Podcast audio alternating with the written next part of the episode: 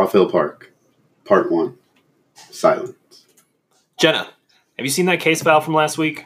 Sergeant Sawyer said, walking in from the lobby of the Roth Police Department. The Niles Raven case? Jenna said, looking over her desk. She tried to keep it as organized as possible, but with so much happening over the last few weeks, cases started to form leaning towers. James Kavanaugh, age 23, Linda Beasley, age 36, Toby Riley, age 27. All missing persons, all still unsolved. Some even dated back almost three years. Quinn, Sawyer screamed. where is the case file? He stood there in the double doors that led into the bullpen looking like a drill sergeant. Jenna dropped to the ground almost as fast as the pages landed, trying to pluck the sheets out of the air before they fell.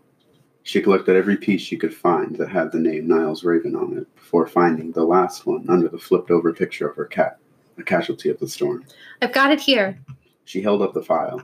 The glass of the frame shattered in the fall, and the floor was covered in shards. Jesus, it's about time. He said, passing her desk and snatching it from her hand. The glass crunched under the weight of his tall, muscular frame. You're welcome. Jenna said under her breath as she bent down to pick up the pieces. You got something to say to me, Quinn? Sawyer said, turning around to face her again. He almost stepped on her fingers as he stopped in front of her bent figure. I'm sorry. She said as she straightened herself. What I meant to say is you could have said thank you. Sawyer stared at her with a fine line between his lips. The brown of his eyes were light, which contradicted the way he carried himself. Nothing about Sawyer made Jenna think that a part of him could be described as light. Wachowski! He yelled. Jenna heard flustered footsteps scurry to the doorway Sawyer just walked through. The double doors to the lobby flapped back and forth as a rookie cop that sat at the front desk ran through them, the doors making a slapping sound. Yes, Sarge, he answered, almost standing at attention. Good news, Rook. You're relieved for this evening. Detective Quinn has kindly offered to take your overnight. He said, crossing his arms. That's horseshit. Jenna yelled. Yell one more time, Quinn. One more damn time.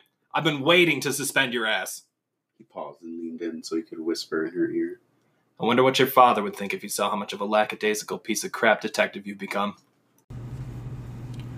Jenna's stomach churned at the mention of her father.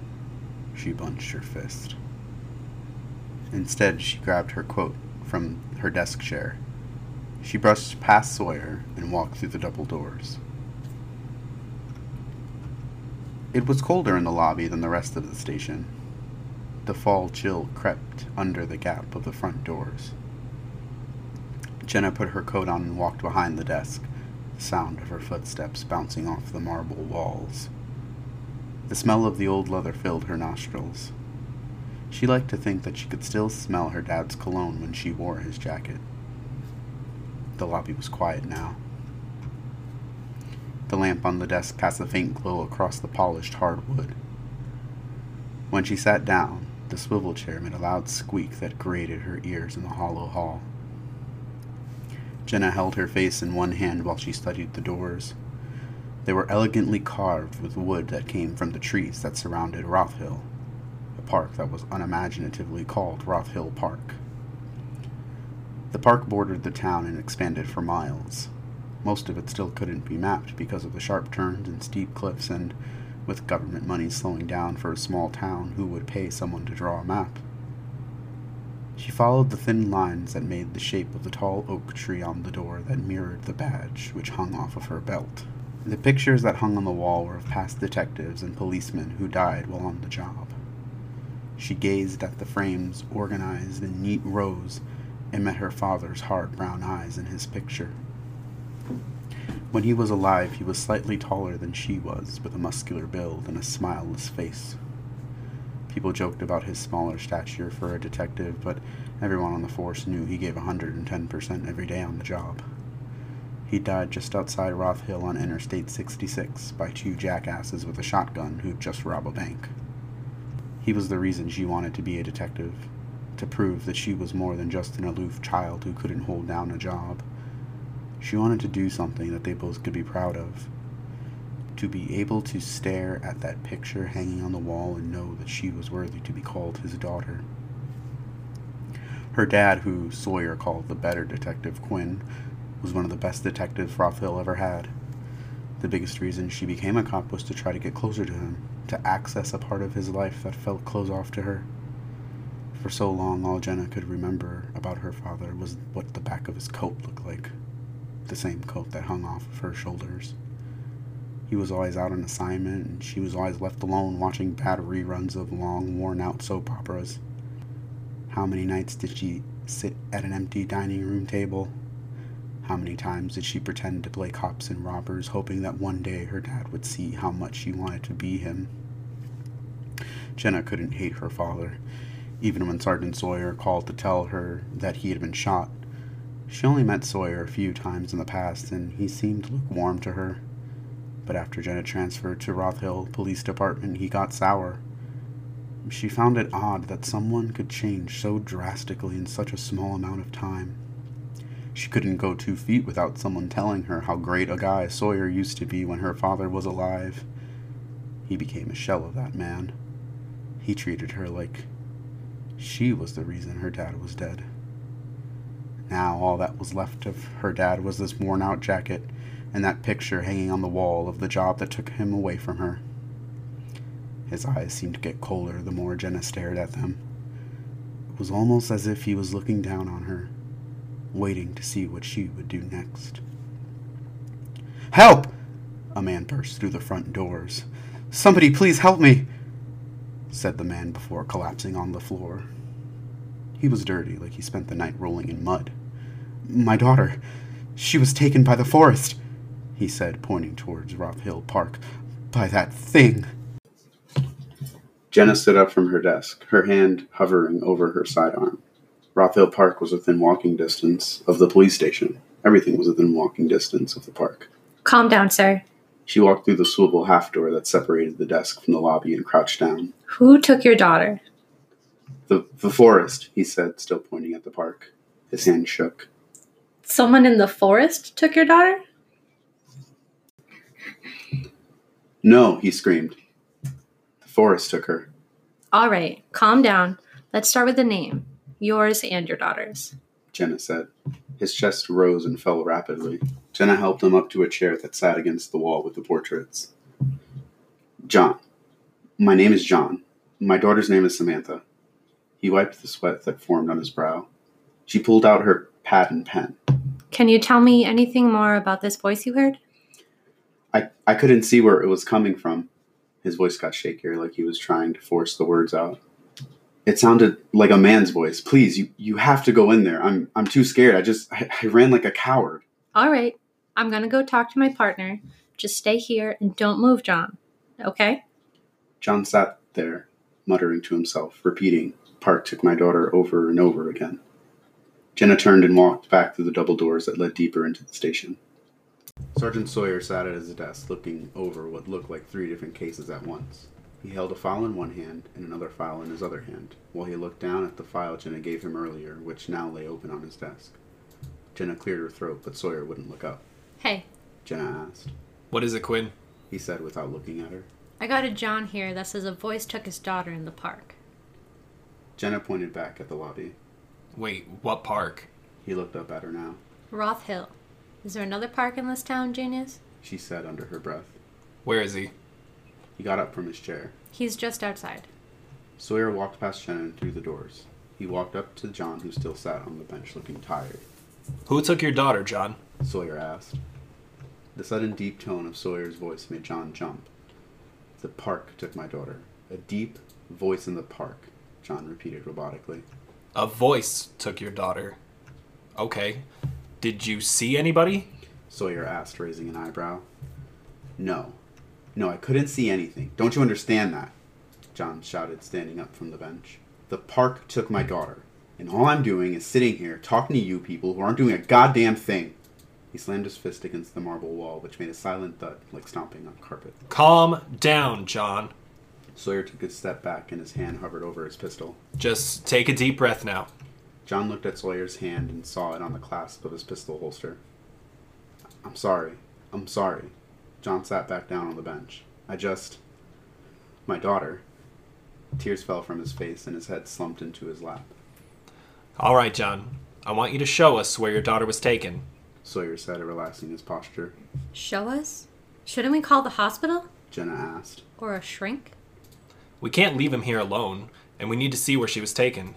Sawyer said with an air of superiority that made Jenna roll her eyes. I. I can't go back in there, John said, looking at them. That's why I came here, so you guys would go in. There's something in there. His voice echoed in the hollow lobby. A steadiness crept back into John's voice at his refusal. Yeah, there is something in there. Your daughter is in there. You're gonna have to go back in, John. Sawyer said. He walked over to the desk and grabbed a walkie off its charger. You're the only one who saw where she was taken, and we can't leave you here by yourself. Who are you going to call, Sawyer? Jenna asked, eyeing the radio as Sawyer clipped it into his belt. We're the only ones here since you let the rookie go. Probably the fire department. Sawyer said, ignoring Jenna's tone. They're the only ones we can really call for backup if something goes south. Jenna looked past Sawyer and noticed John on the verge of bolting out the door. Relax, John. Jenna said, trying to ease the man's nerves. You'll have us in the park this time, so there's no need to be afraid, and I think Samantha would really like it if it was you that found her. They walked down the streets, past all the people sleeping in their homes, unaware of what was happening around them. The missing persons flyer for Linda Beasley fluttered in the wind against its staples that held it to the telephone pole. The eerie quietness of the night put Jenna on edge. This silence was different than the silence in the police station lobby.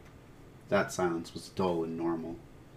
The kind of silence Jenna found in her living room late at night when she curled up on the couch with her books. This silence was the kind of quiet that came right before the first crack of thunder from a storm. You came this way?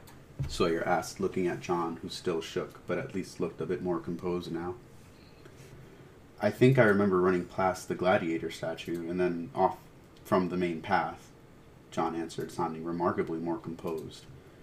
I can figure it out if I lead the way. They came to the entrance of Roth Hill Park. There was a rusting archway over the entrance with stone pillars holding it up. Behind it, Jenna could just make out the gladiator statue that marked the opening of the main path. There was a sign bolted to one of the stone pillars with a warning that said to stay on the marked trails. The uneasiness of the silence peaked here at the mouth. The air felt thick, and Jenna struggled to breathe.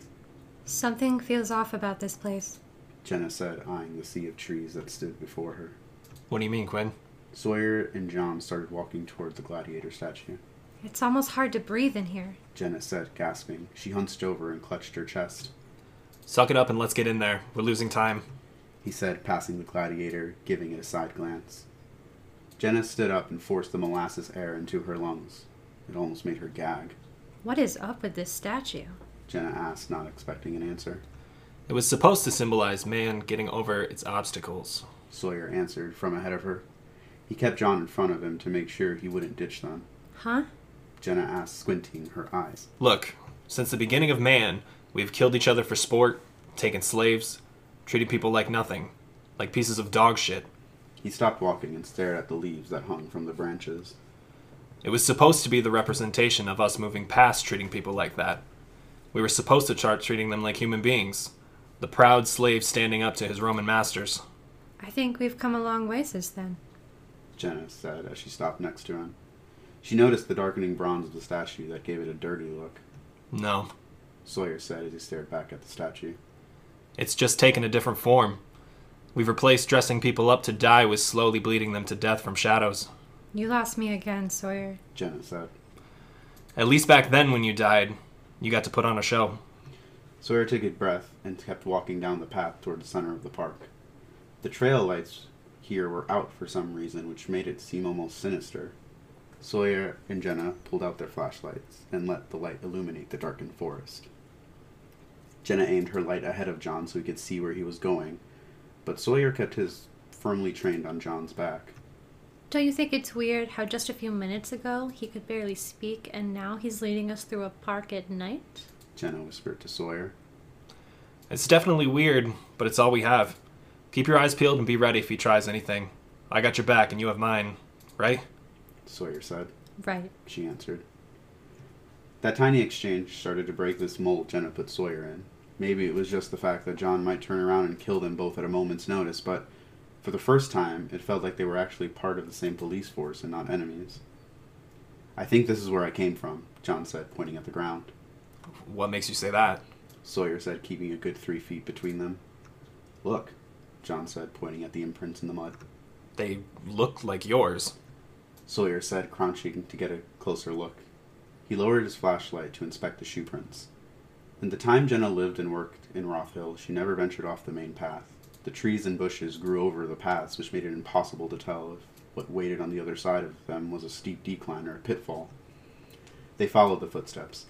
The saturated dirt made sucking noises as they walked over it. They came to a lake in the middle of the park. The water reflected the moon's glow, masking the park in an ivory cloud. A gust of wind ran across the lake, making small ripples. It made Jenna raise her arms to shield her face.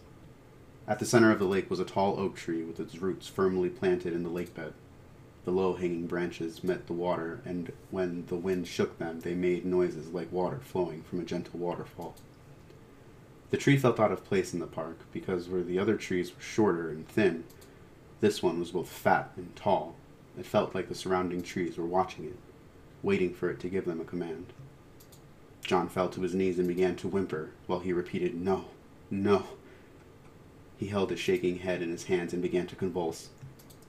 Jenna looked in the direction John was facing. The wind began to blow again, and accompanying the sound of the cascading water was the sound of a wrenching rope. Ten feet from the ground hung a girl, no older than seven or eight. Her eyes clouded gray, and her thin arms were held neatly at her sides. The wrenching rope was wrapped around her neck, while her head lolled to the side. The endless wind disturbed the branches again, and her body started to sway, her blonde hair dancing in the wind.